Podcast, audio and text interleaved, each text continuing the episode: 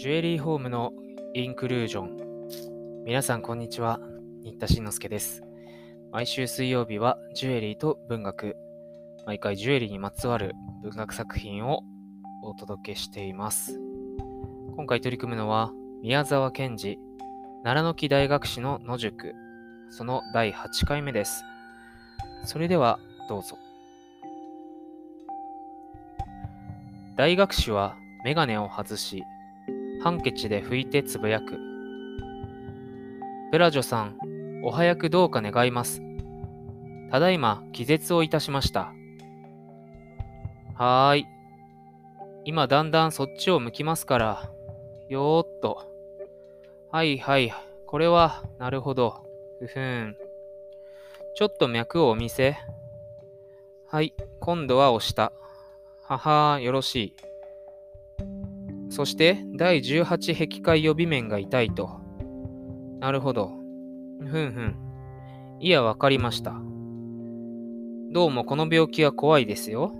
それにお前さんの体は大地の底にいた時から慢性緑泥病にかかってだいぶ軟化していますからね。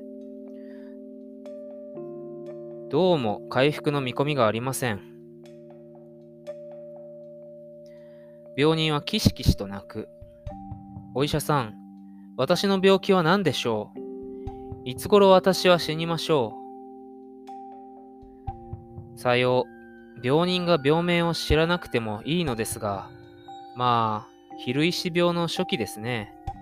いわゆる風病の中の一つ。俗に、風邪は万病のもとと言いますがね。それから、えーと、もう一つのご質問はあなたの命でしたかね？さよう。まあ、長くても1万年は持ちません。お気の毒ですが、1万年は持ちません。ああ、さっきの本ブレンのやつの呪いが効いたんだ。いやいや、そんなことはない。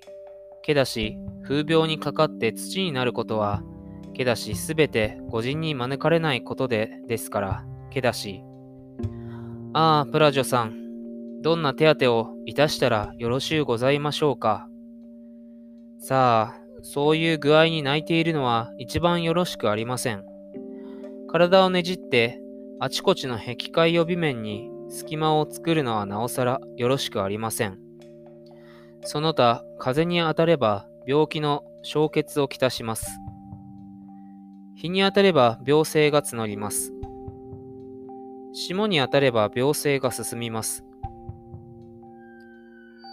梅雨に当たれば病病状が更新します。雪に当たれば病状が悪変します。じっとしているのはなおさらよろしくありません。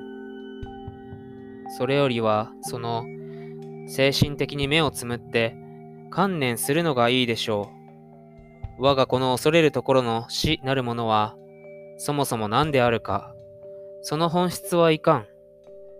生死元頭に立って、おかしいぞ。はてな。おかしい。はて、これはいかん。あ、いた、いたいたいたいた。プラジョさん、プラジョさん、しっかりなさい。一体どうなすったのです。うむ、私も、うむ。風病のうち、うむうむ。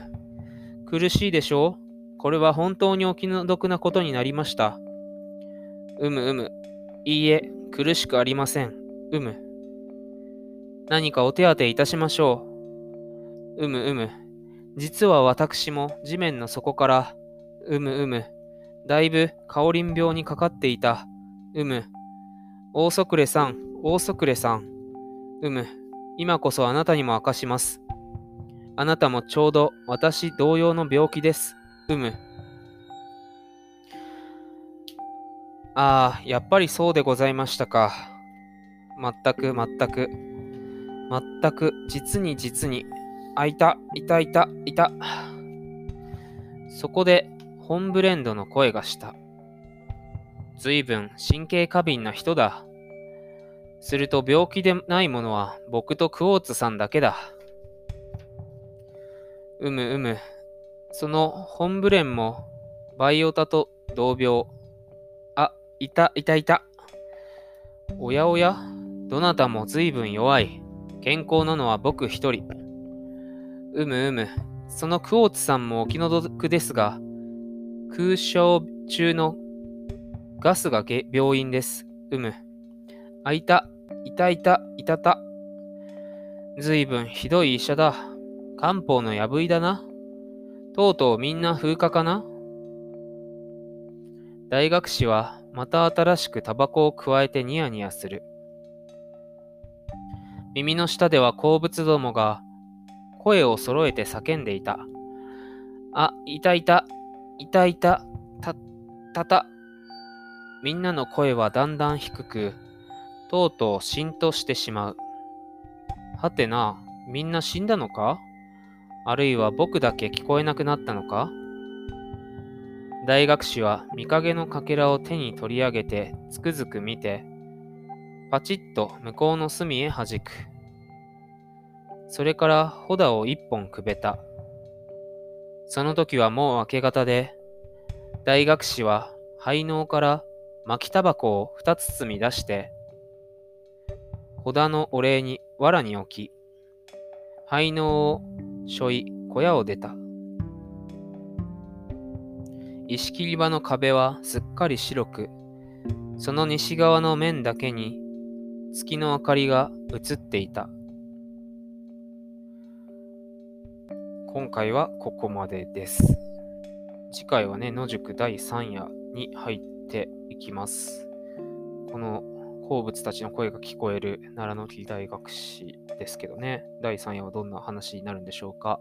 それではまた次回お耳にかかります。